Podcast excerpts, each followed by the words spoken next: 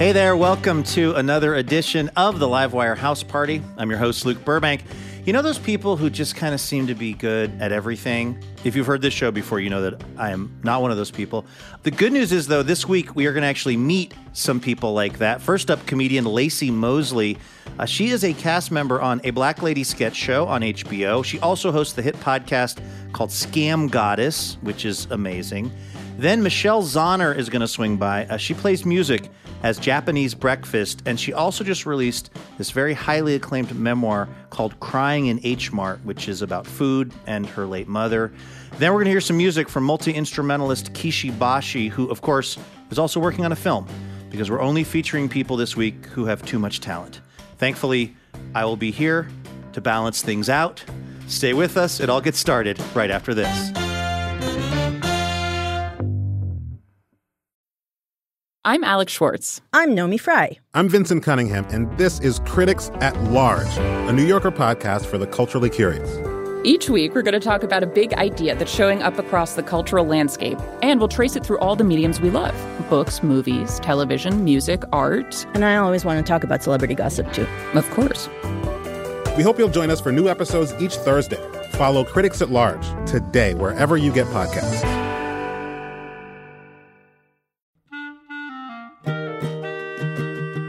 This episode of Livewire is brought to you by Progressive Insurance. What if comparing car insurance rates was as easy as putting on your favorite podcast? With Progressive, it is. Just visit the Progressive website to quote with all the coverages you want. You'll see Progressive's direct rate, then their tool will provide options from other companies so you can compare. All you need to do is choose the rate and coverage you like. Quote today at progressive.com to join the over 28 million drivers who trust Progressive. Progressive Casualty Insurance Company and affiliates. Comparison rates not available in all states or situations. Prices vary based on how you buy. Hey, Elena. Hello, Luke. How are you? I'm doing well. I think you're doing good, though. Am I seeing you on the Zoom call tearing apart the plastic from a six pack? Yeah, I um I, I I really had like five seconds, and so I brought the whole thing up attached to this plastic thing. But I don't have any scissors now. I'm afraid though that if I don't do it right away, I'm going to forget. And I've seen that picture you know so many times Yeah. of the seagull so i can't Right. i cannot i can't see one of these things without immediately destroying it I love it. So you are you're you're doing a, a solid for Mother Nature as we're Yeah. doing this little radio show. but i'm still too lazy to go find the scissors so uh who knows no, you're. I, I I think you've done a pretty effective job. Hey, speaking of our radio show, should we get going? hey why not Molly, are we recording this? Hey, Luke, we're rolling. All right, take it away.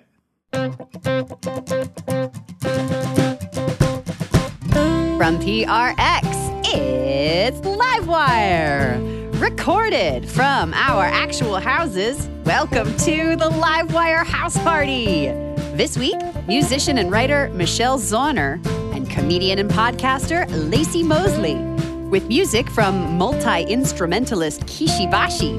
I'm your announcer, Elena Passarello, and now, the host of Livewire, Luke Burbank. Hey, thank you so much, Elena Passarello. Thanks everybody for tuning in. We have a really fun show in store for you this week with just some immensely talented guests stopping by. Uh, Michelle Zauner is going to be here. She plays music as Japanese Breakfast. She also has this incredible new memoir out called Crying in H Mart, which really gets into the role that food has had in her life and her connection with her late mother. On the subject of which, we have asked the audience a question as we do each week. This week we asked, What food most reminds you of your childhood? Mm-hmm. And this may be a Livewire record for the most responses we've Hands ever down. received to a question. Without question. Yeah. so we are going to get to those responses in a few minutes. First, though, of course, it's time uh, for the best news we heard all week.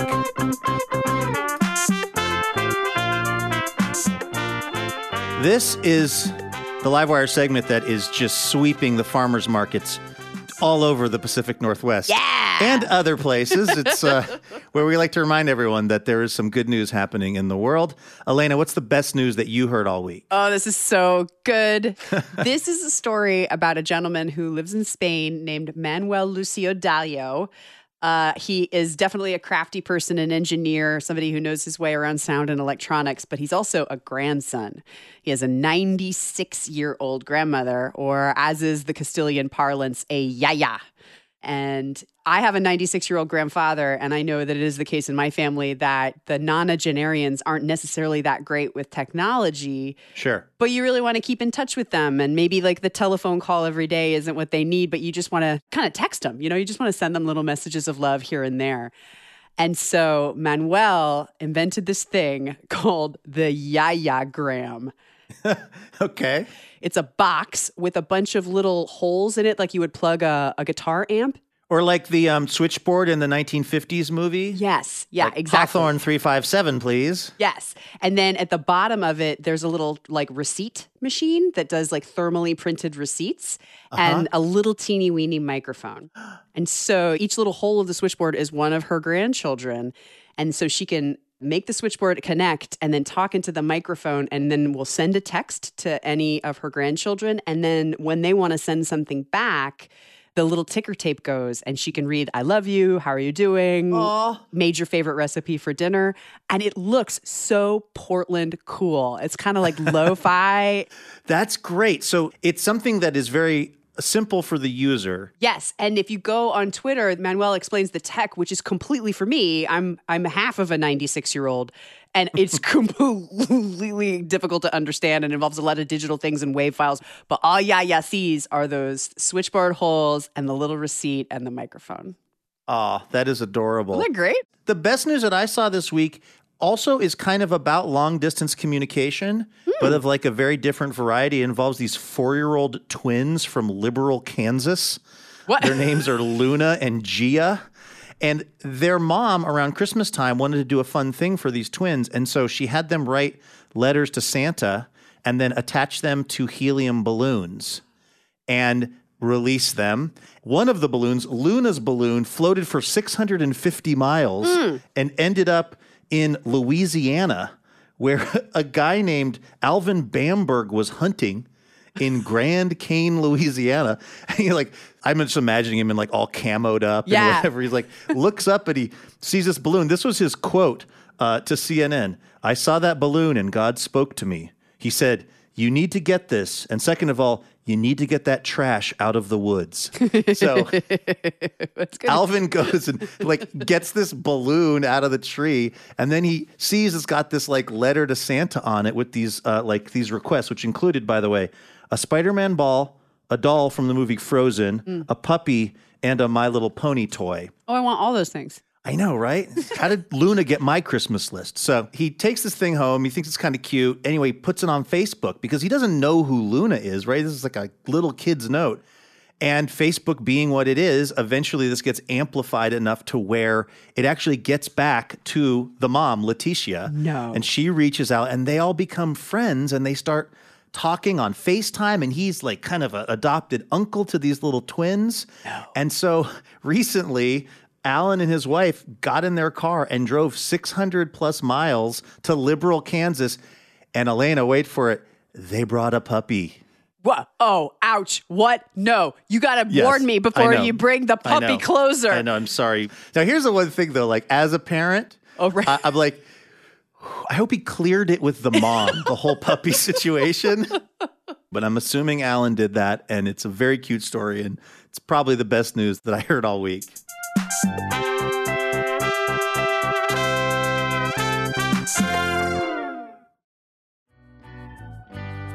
All right, let's get our first guest over to this here house party. You know, Elena, when you you meet somebody at a party and then you just have this strong feeling of like, oh, I want to be this person's best friend. Yeah. And you also you have to low key that because it's a little weird Yeah. to say to somebody right when you meet them. I sort of feel that way about our next guest. She is really incredible. She's the host of this podcast, Scam Goddess, that I have been listening to a bunch lately. And she's also on the new season of HBO's sketch show, A Black Lady Sketch Show. Her name is Laci Mosley, and we are very excited to welcome her to the Livewire House Party. Hi, I'm so happy to be here. Come on, house party. Right? we are so happy to have you here. We're big fans, uh, both uh, of the uh, sketch show and also your podcast, which I want to talk about in a minute. First, though, I want to find out like what life was like for you as a kid growing up in Dallas. Were you into comedy? Were you and your friends like making sketches and recording them on your phones or whatever? Like, what what was that like for you?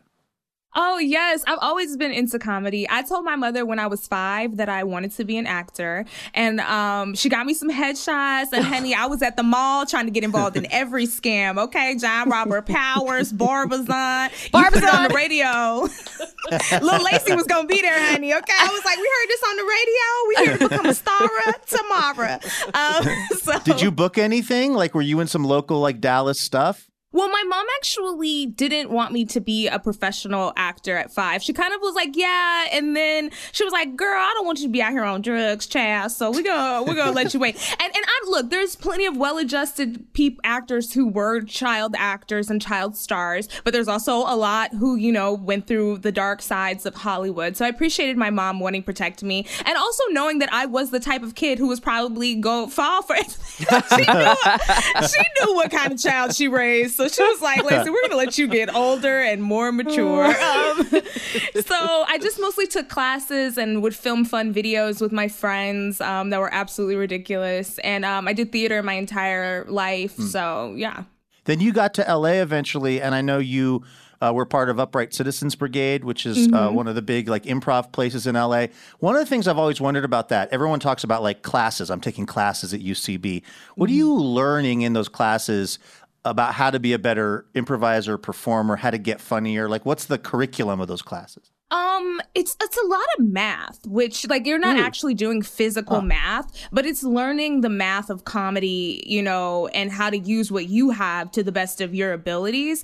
And so, you know, a lot of times we say comedy comes in threes. You know, you like that's how you'll hit a joke, or you know what, or specificity. Like that's the kind. You know what I mean? Like there's a difference between being like I was following you for three miles, or I was following you in my Ford Pinto with a diaper on for three miles. Like Right. like you know so just learning like how to use what you have to the best of your abilities which is why i love ucb because they didn't try to make me something different they were just like what do you have what can you bring to the table and like how can you use that so yeah it was hmm. fun what was it like for you getting a Black Lady sketch show? I mean, did you audition? Did they come see you at UCB? What was that like?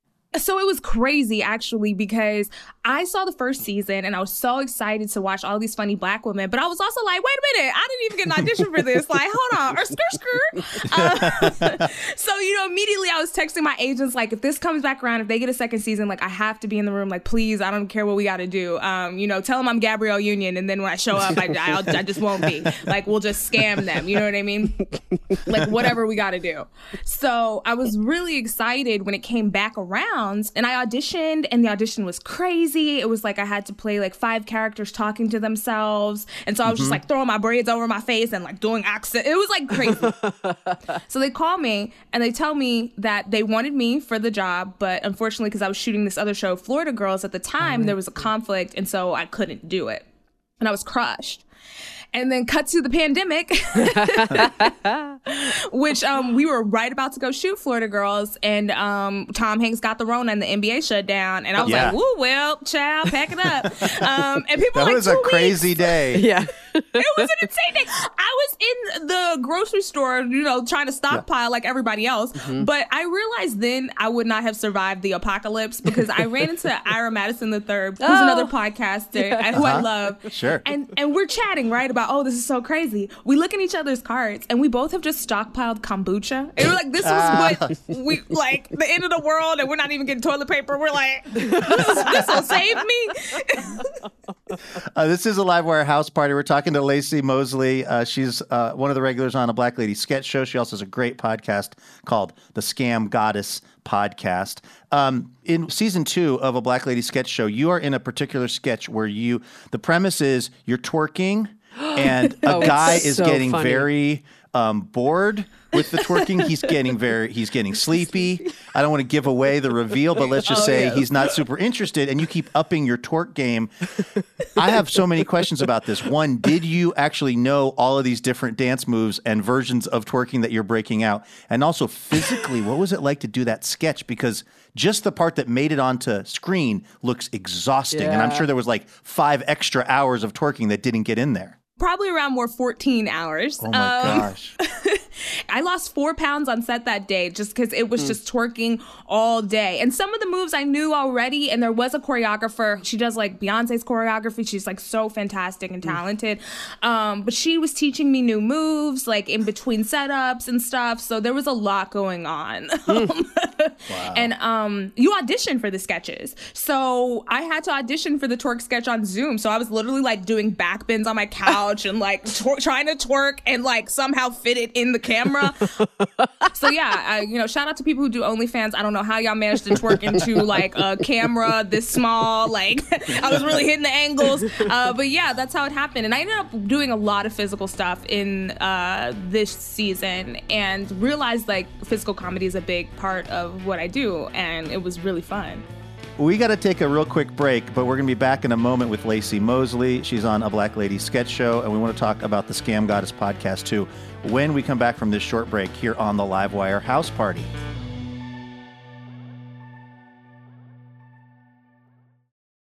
Hey, Elena. Hey, Luke, I didn't see you there. It's that time of year again. My seasonal allergies are back. Oh, congratulations. But also, it's our spring member drive, which is happening right now through May 17th. oh, I like that much more than seasonal allergies. Yeah, if you are not yet a member of Livewire's League of Extraordinary Listeners, well, now is the time to do it. Why? Well, because this League of Extraordinary Listeners uh, is what keeps the lights on over at Livewire Inc., uh, which is definitely not the association that we are part of. I'm probably a 501c3. They don't let me near any of the paperwork or bookkeeping, and it's really better that way. Point is, we we are only able to keep doing this show because of support from our members, and we would love it if you could join us in that right now. Plus, there are all kinds of sweet perks, including uh, special discounted tickets to live recordings, on-air shout-outs, exclusive content. Uh, and Elena, uh, one more thing that, of course, we would not be a self-respecting public radio show if we didn't offer this. If we didn't offer the most iconic public radio swag of all time, a tote bag. True iconic status. Yeah, but it's not just any tote bag. This is like a really good tote bag. It's got a second zipper, an internal zipper.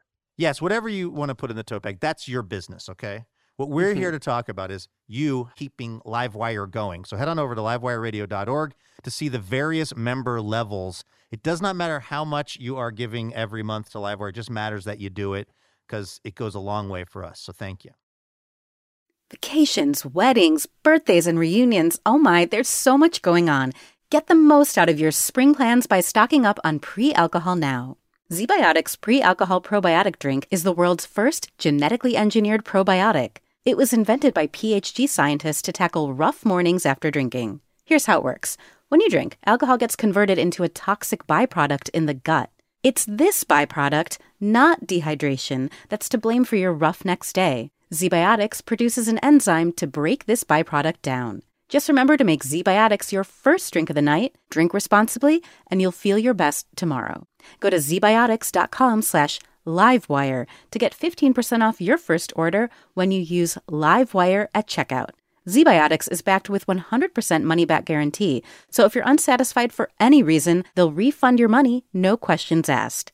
Remember to head to zbiotics.com slash livewire and use the code livewire at checkout for 15% off. Thank you to ZBiotics for sponsoring this episode and our good times.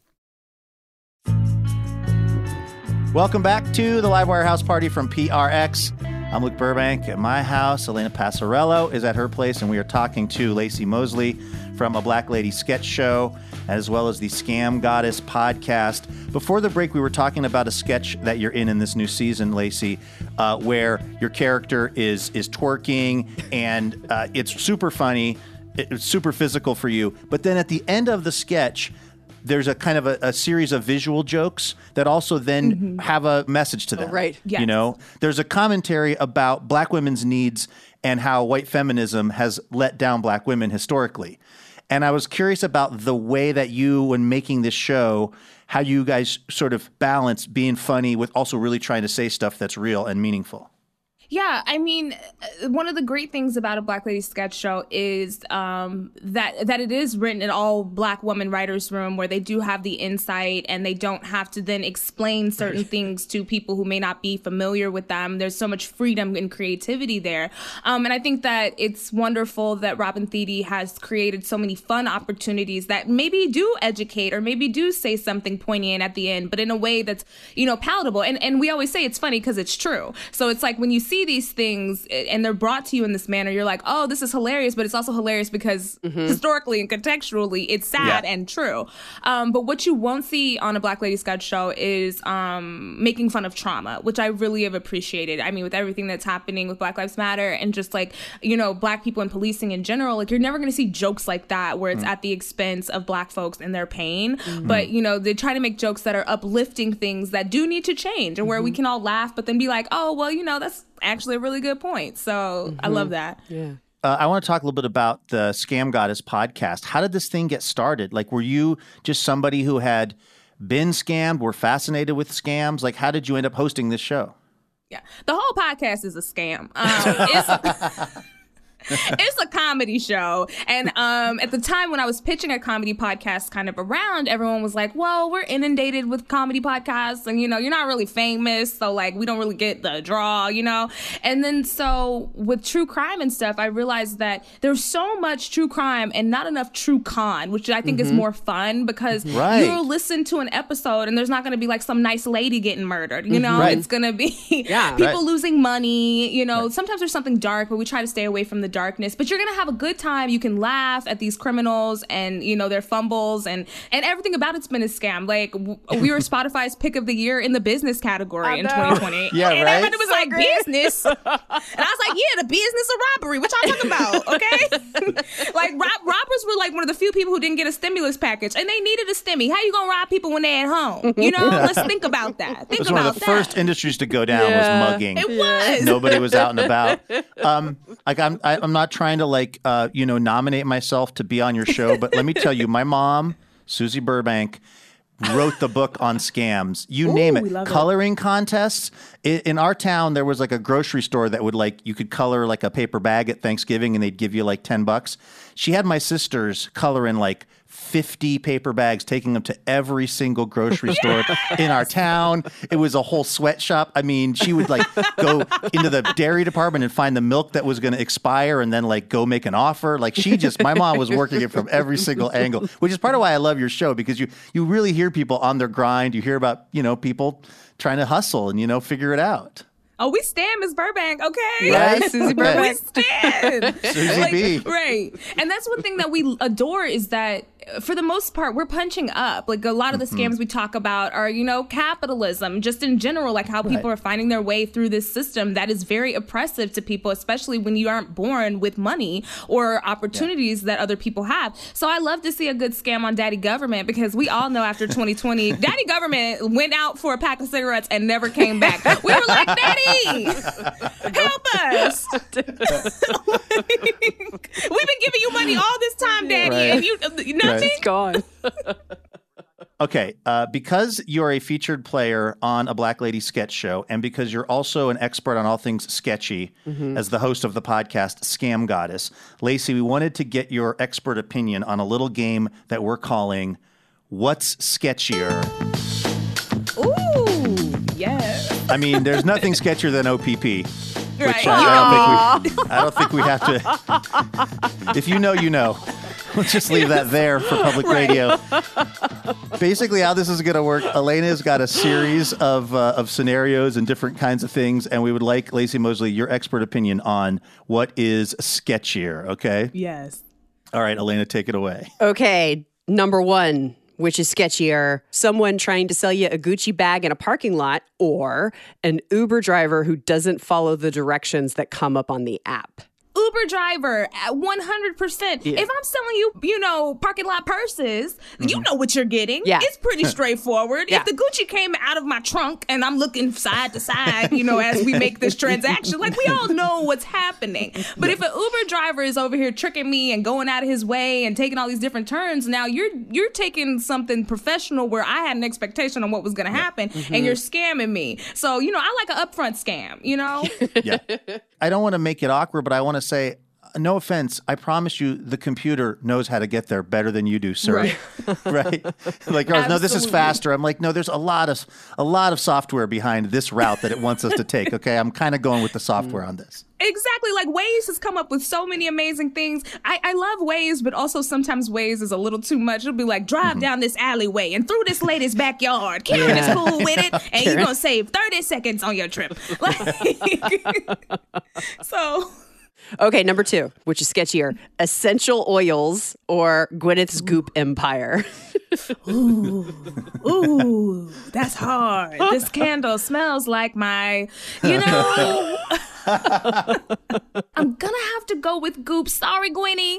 Love you, sis. But at least with essential oils, yeah, okay, maybe I may have bought like 65 packs to sell to my friends and family, and now I'm just, I got oil for the rest of my life. Sure. But at least if you rub some peppermint oil under your nose, aren't you refreshed? Yes. You know what I mean? Yeah. So Right. at least you're Right. still getting something. And with Goop, I don't know, with their ties to some sketchy things that are happening right now, I'm just gonna have to say, sorry, Gwenny girl. Still love you. Still love you.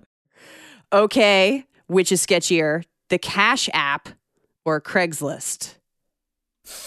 Ooh, that's hard because we all know Cash App is the app for crime. Um, it's sketchy over there, and that's why we love it. Money comes quick. Basically, Western Union on your phone if you need something just real sketchy uh, to send money. Um, but then Craigslist, Craigslist is an OG of the fraud and scam department. You know what I mean? Like, you know how many times I've walked down a dark alley and I was like, maybe I'll get murdered, or maybe I'll have a great job opportunity. They said, meet him on this alley. You know what I mean? yeah, this lady just ran past me screaming, but you know, I'm gonna still see if I can get the job. You know. Um, I'm gonna have to go with Craigslist. It's an old timey, Yeah. ancient scam, and I love it. Yeah. I love that for Craigslist. That is Laci Mosley. Laci, thank you so much for coming on the Livewire House Party. We really appreciate it. Thank you for having me. This was so much fun. Yes.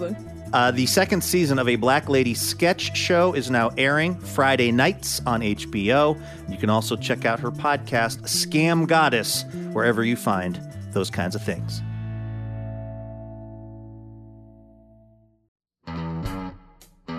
Hey, special thanks this week to Brian Yellen of Portland, Oregon.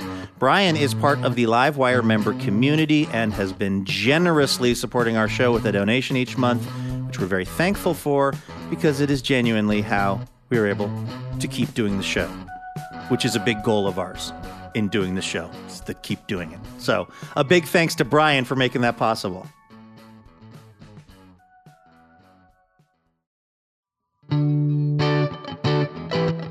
This is the Livewire House Party from PRX. I'm Luke Burbank here with Elena Passarello. Of course, each week we like to ask the Livewire listeners a question, and because we're talking about food on the show this week, we asked the listeners what food most reminds you of your childhood. We had an avalanche of responses. Elena Passarello has been collecting them up. You have some of them now. Which ones are jumping out to you? How about this one from Matt?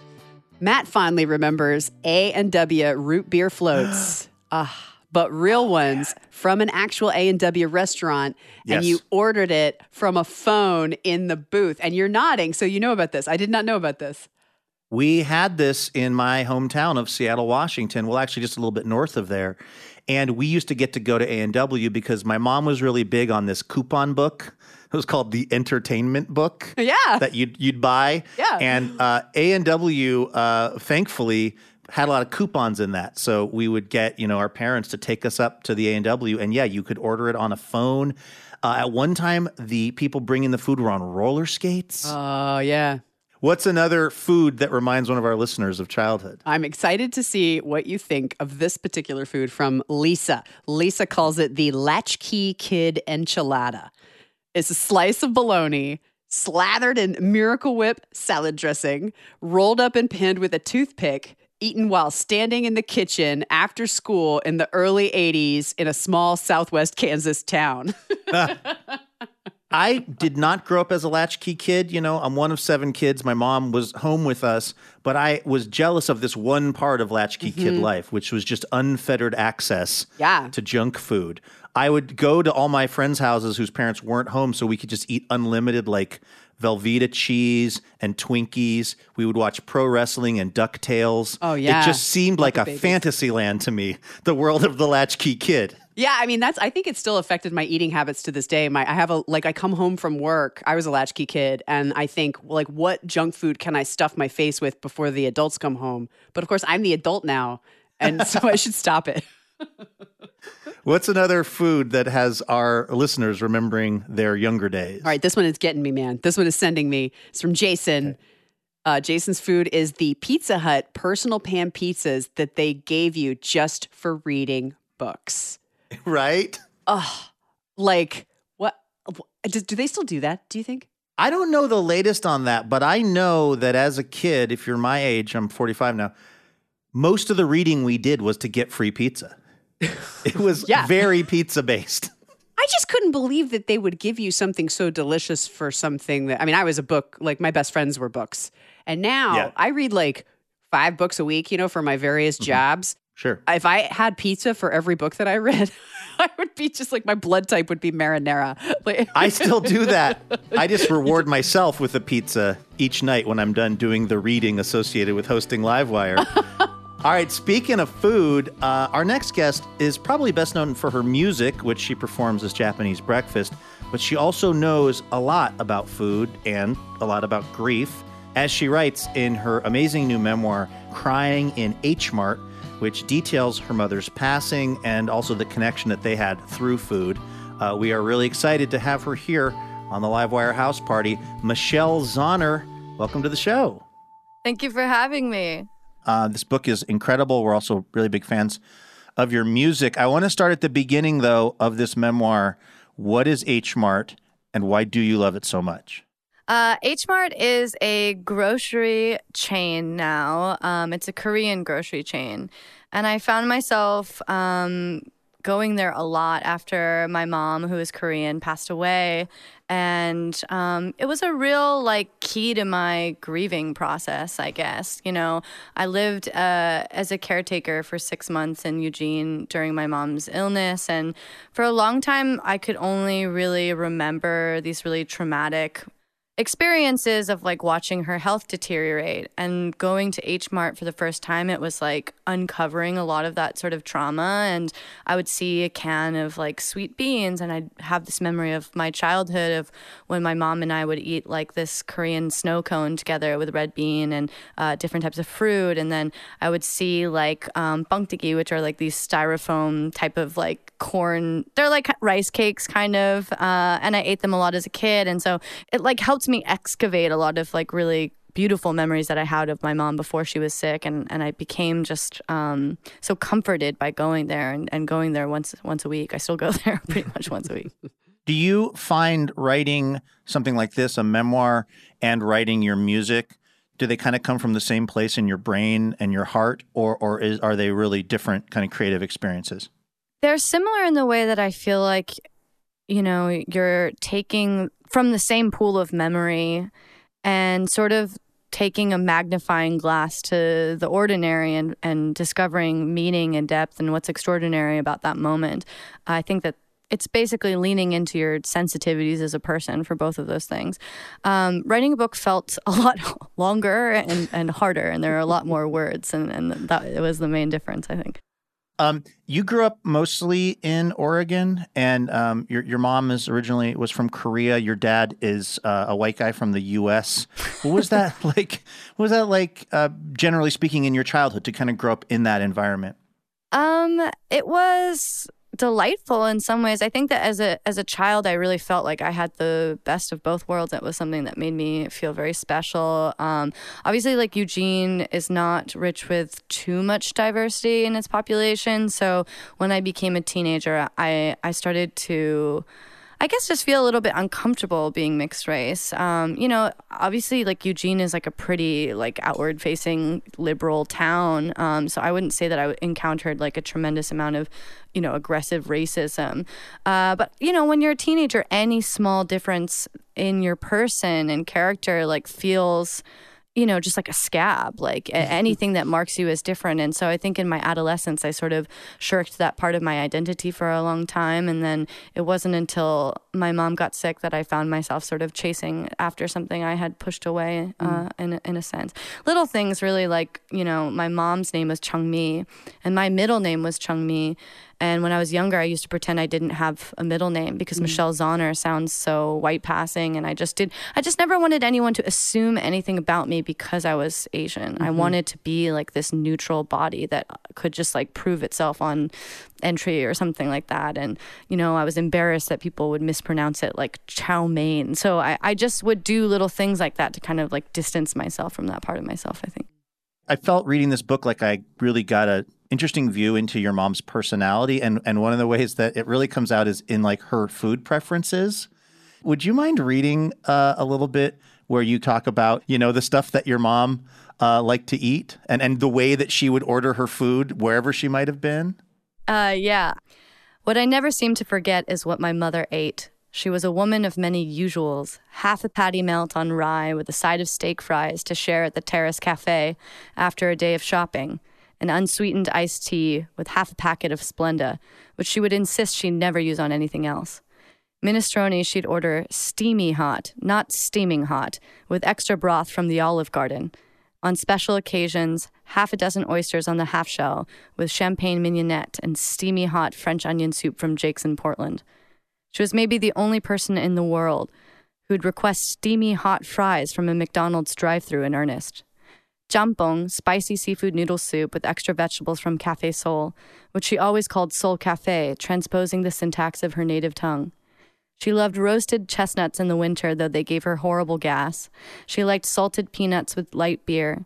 She drank two glasses of Chardonnay almost every day, but would get sick if she had a third. She ate spicy pickled peppers with pizza. At Mexican restaurants, she ordered finely chopped jalapenos on the side. She ordered dressings on the side. She hated cilantro, avocados, and bell peppers. She was allergic to celery. She rarely ate sweets, with the exception of the occasional pint of strawberry Haagen-Dazs, a bag of tangerine jelly beans, one or two See's chocolate truffles around Christmas time, and a blueberry cheesecake on her birthday. She rarely snacked or took breakfast. She had a salty hand. We're talking to Michelle Zauner about her new memoir, Crying in H Mart. Uh, she also creates music under the name Japanese Breakfast. What was your approach, or, or, or maybe when in the process did you know that food was going to be such an important part of the memoir? From the beginning, really. Um, the first essay I wrote was largely about Maangchi, who is this Korean YouTube vlogger who has really kind of demystified the Korean cooking process to a lot of English speakers. Um, she's very famous. She has like 5 million uh, YouTube subscribers. and she's such a, she's been so generous uh, with her, her time and, and knowledge. And um, yeah, you know, I just thought it was a really sweet story because after my mom passed away, I just was naturally drawn um, to learning how to cook Korean food for a variety of reasons that are in the book, uh, in part because I I felt like my culture needed protecting in a way that I had always felt like innately Korean because my mom was Korean. And then when she passed away, it felt like this thing I had to really work to preserve. Mm. Um, and yeah, there's a variety of things that happen in the book, but, but I found myself um, turning to this woman and cooking with this woman. And I just thought it was a really sweet story that like, it's kind of like a Korean Julie and Julia where like this woman I had like never met had come to mean so much to me and had anchored me through, through this really difficult time in my life. Um, and, you know, that sort of was the step towards like why I even ended up in H Mart you know, once a week to begin with was because in order to make these recipes, I had to go get the ingredients. And then I found myself in this grocery store that brought back so many wonderful memories that I had kind of forgotten about. Um, and so I always knew that that was going to be the sort of major thematic vehicle in this book. You know, one of the things you also mentioned about your mom was that she did a lot of kooky things, like trying to make you grow taller or like pinch your nose when you were a kid. And B, I think what we might describe in this day and age as like pretty critical about certain things. When did you start to reconcile this obvious deep love uh, between the two of you with also this kind of, you know, uh, some of the things that, that she was doing to try to make you the best version of yourself? I think you're right. I mean, I think a lot of mothers and daughters have this really complicated relationship. One thing I've quoted a lot, and I'm not entirely sure what episode is it, it it's from, but um, in The Sopranos, uh, Tony says something to Carmela where he says like, you know, her and Meadow, their daughter, are fighting, and he says, "Oh, mothers and their daughters, you know, don't worry, Carm, she'll return to you." I think in a lot of ways that's mm. some something that a lot of um, you know teenage girls and their moms go through, and you know, my mom uh, one major point of contention between my mom and I was that I had this creative energy and I had this real desire to become, I wanted to become a rock musician. And, you know, as an immigrant parent uh, who had, you know, major cultural differences from me, that was something that my mom felt was really her duty to protect me from. It was something that she felt I did not understand the real financial risk of, and also the amount of rejection and uh, I was I was bound to face uh, with that sort of lifestyle. So my mom really felt like it was her duty to protect me from that, and and of course I just hated her for it because I had discovered this passion that I had and uh, this thing that I loved, and and I felt like she was really in the way of it. And it wasn't until I went to college and sort of entered my early twenties that you know when we had a really meaningful phone call where she said to me, I, I realized I just just I just never met someone like you, mm. and that was like such an intense moment for me because it's not something that you really uh, expect to hear from your parent who's supposed to know you best. And I think that that was sort of her way of saying like, I think I get it now. You know, mm-hmm. this weird thing I thought you would grow out of is is not maybe a weird thing that you're going to grow out of. um, it's interesting to note, I guess, that the first album you released while playing this Japanese Breakfast um, was after your mom passed away, and and I know you've described that album as being very much related to your mom's passing. What do you think she would have made of, of, of the fact that that's the album that really puts you on the map for a lot of people musically? I have no idea. I mean, I think that she would be thrilled. You know, I mean, I, I, my mom unfortunately never got to see me experience any sort of success as an artist, and you know, there have been so many uh, times mentally that I've been like, "I told you so." Uh, but um, you know, it's a really strange serendipitous thing my life became very charmed after she passed away you know? And and it feel i'm not a, a religious person or, or, a particularly spiritual person but it does feel like my mom has looked out for me in, in a way because i've i've only had great luck uh, and success as an artist since she passed away and and made this very like personal art about that experience. And so yeah i mean i i'm sure she would be she would be thrilled. I recently did like a, a photo shoot for harper's bazaar where they put me in a chanel suit and my mom like mm. uh, my mom like most Korean women was like obsessed with Chanel. And uh, they were like yeah just tilt a little bit show us your tattoos. Like we like the juxtaposition of the the luxury with like you know something harder and I was like, God, if my mom could only hear you say that, because like my mom hated my tattoos and, and would have just been so delighted to um, see me like that, you know. Oh, that's amazing. Is there anything that you feel like you understand about grief and loss now as we interview you that you wouldn't have known, you know, before your mom got sick? Yeah, actually, um, there's a line in, in you know, there's a lot of sort of borrowed lines from Japanese breakfast songs that made their way into Crying in H Mart that sort of the real heads will recognize um, as Easter eggs. But only the real uh, heads know. Only the real heads know. There's a new song uh, that just came out called called "Posing in Bondage" that uh, I released, and uh, there's a line in that song that says. Um, when the world divides into two people, those who have felt pain and those who have yet to. And, and that line also makes an appearance in the book and is a little bit more thought out. But, um, you know, one thing that grief really opened up to me is I feel like other people who've experienced loss are more readily um, able to connect with you, uh, know, knowing that you've endured the same kind of feeling. And one of the heartbreaking parts of my story is that I felt like things were just starting to get really great again between my mother and I. And I had this very limited few years where, you know, we had sort of like drifted apart in my adolescence and then come back together and start to really appreciate each other as like peers, as adults, and, mm-hmm. and be able to confide in each other.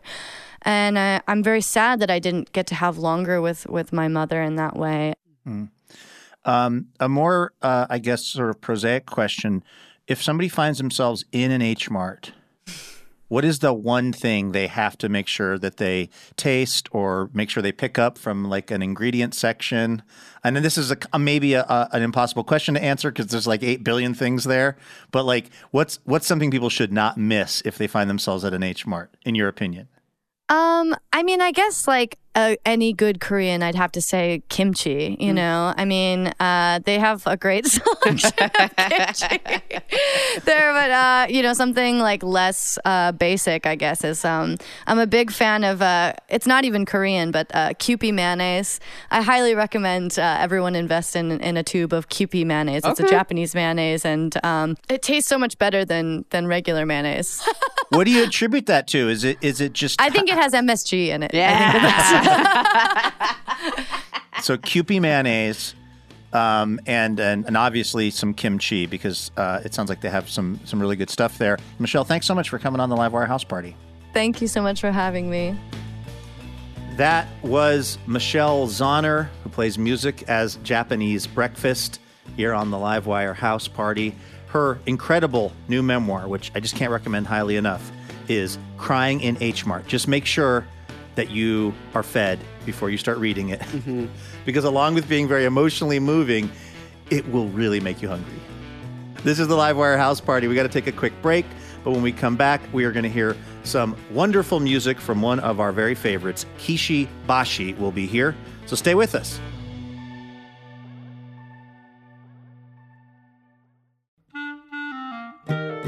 Livewire is thrilled to be partnering with Portland's own Portal Tea this season.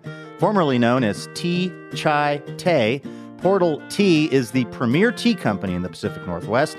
They make one of a kind, handcrafted tea blends like cinnamon churro chai and blueberry cream Earl Grey. Use the code LIVEWIRE, all lowercase, for 20% off at portaltea.co.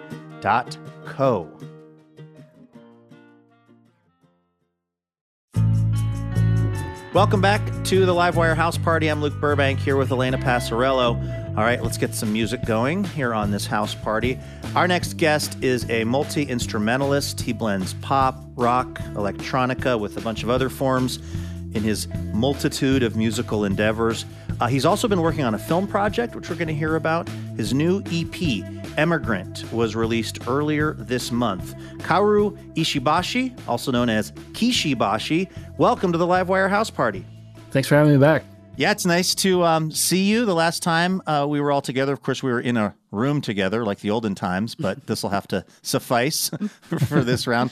Tell me about the creation of this this new EP, Emigrant. Uh, you were driving across the country with your daughter. Yeah, I ended up. Uh, you know, it's one of those things where last summer, like a lot of musicians, I really didn't have any tours, so I had a whole lot of time. I had this camper, and so I took it across country all the way to Oregon actually. Um, and on the way stopped in Montana and there's a little town called Emigrant. It's beautiful. And, uh, you know, cause to emigrate is to leave, you know, in search of a better life. Immigrant is to enter a country. Mm-hmm. Right. And so it kind of made sense. Like everybody's, you know, we're all trying to figure out, especially myself, you know, since I had all this time about like who I am, like what I'm, where my place is here, like what, what is my role as an artist, et cetera, et cetera. And these are all kind of things that I, I left to find out it's a it's the idea that you know when you leave the city and you kind of commune with nature, it kind of gives you a sense of like humility and also like a an idea of like what it might have actually looked like a hundred years ago. Mm. You've been working on another project as well, right? That's being described as kind of a song film.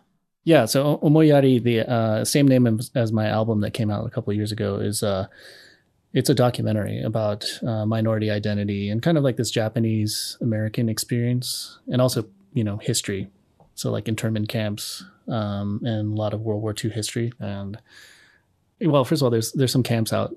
The, the internment camps were all in these very remote areas, so and I definitely did got a chance to like see a lot of them when I was out there.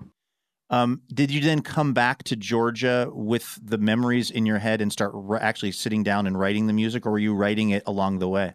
Uh, I think it's kind of along the way. I mean, the way my music process works is I just collect, collect, collect ideas, and then I put thoughts down. It's not, you know, I can never just sit down in one place, like at a cafe, and or you know, it's it's always just a collection of a year's work of just thinking and improvising and songwriting.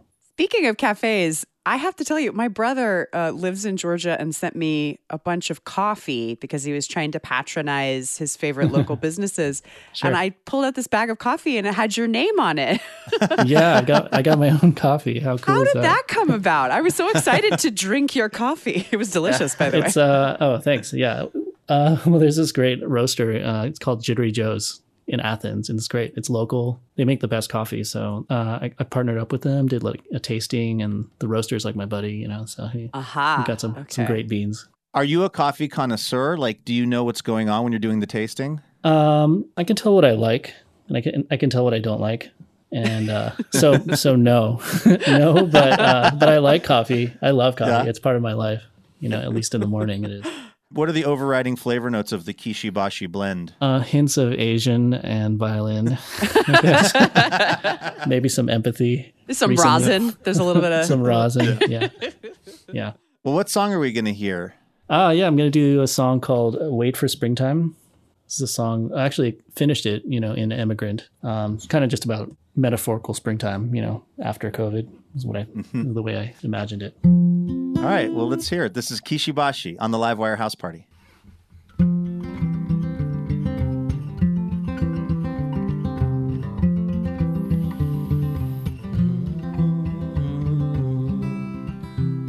The magic of the seasons second to no one. We came together in springtime. The summer came too fast, and the acre of our hill sunny, big and small. 'Twas empty in the winter. I'll just wait for springtime. And I wanted you so savage as a gentleman admired. The most famous of the sinners. We were silenced all but one. I was reaching for the stars,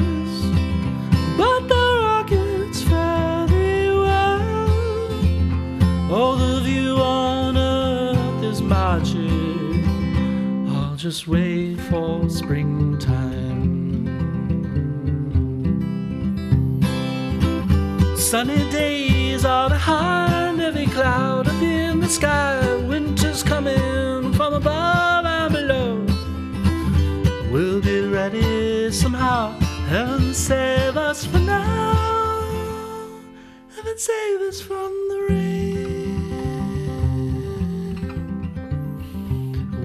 for springtime.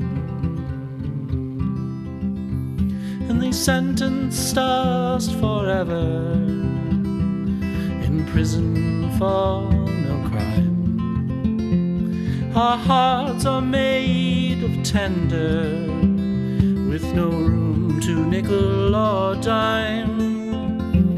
When the carriage stops at night,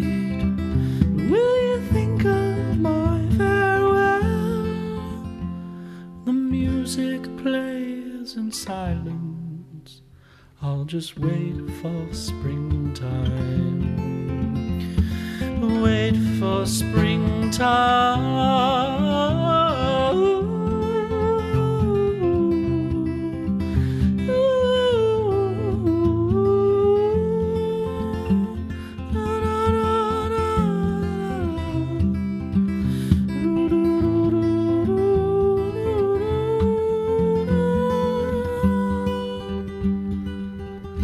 Sunny days are behind every cloud up in the sky. Winter's coming from above and below. We'll be ready somehow. Heaven save us for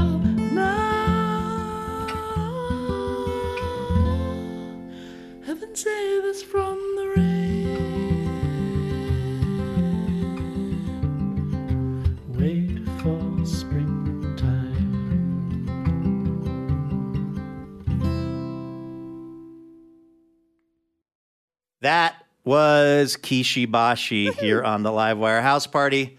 His EP, Emigrant, is available now. All right, before we get out of here, a little preview of what's coming up on next week's show. Uh, we are going to be celebrating Mother's Day, but in like a real way. We're going to be honoring the fact that parent child relationships can be a little complicated at times. Uh, first up, we're going to be talking to the filmmaker Barry Sonnenfeld about his relationship with his mom, which he writes about in this really interesting memoir he has out called Barry Sonnenfeld Call Your Mother. Uh, then we're going to talk to the writer Saeed Jones about his coming of age uh, as a queer black man in Texas and how that impacted his relationship with his mom. And then we're also going to hear some music from Alela Diane. Plus, of course, we are going to be looking to get your answers to our listener question. Elena, what are we asking the Livewire listeners for next week's show? Well, uh, in keeping with the theme, we're going to ask who is your favorite fictional mother? That's a great question. I wonder if we'll get more responses to that question than to the food question we had this week. The pressure is on. Yeah, the bar has been set. Yeah. I hope somebody says the mother that ice, vanilla ice says word to. I hope that, I'm assuming that's a fictional mother. Yo, VIP, let's kick it. All right. That's the listener question. You can respond on Twitter, Facebook, and now TikTok. We're on TikTok. Lest you think Livewire is not hip. So you know, we're at Livewire Radio in all of those places. All right, that is going to do it for this episode of the Livewire House Party. A big thanks to our guests, Michelle Zauner, Laci Mosley, and Kishi Bashi. Livewire is brought to you in part by Alaska Airlines. Laura Haddon is our executive producer. Heather D. Michelle is our executive director. Tim Harkins is our production director. Our producer and editor is Melanie Sevchenko. Our assistant editor is Trey Hester. And Jennifer Vo is our social media manager. Our music is composed by A. Walker Spring. Molly Pettit is our technical director and mixer. Additional funding provided by the Oregon Cultural Trust and the James F. and Marion L. Miller Foundation. Livewire was created by Robin Tenenbaum and Kate Sokoloff. This week, we would like to thank member Michael and Edie Smith of Everett, Washington. For more information about our show or how you can listen to our podcast, head on over to livewireradio.org. I'm Luke Burbank for Elena Passarello and the whole Livewire crew. Thanks for listening, and we will see you next week.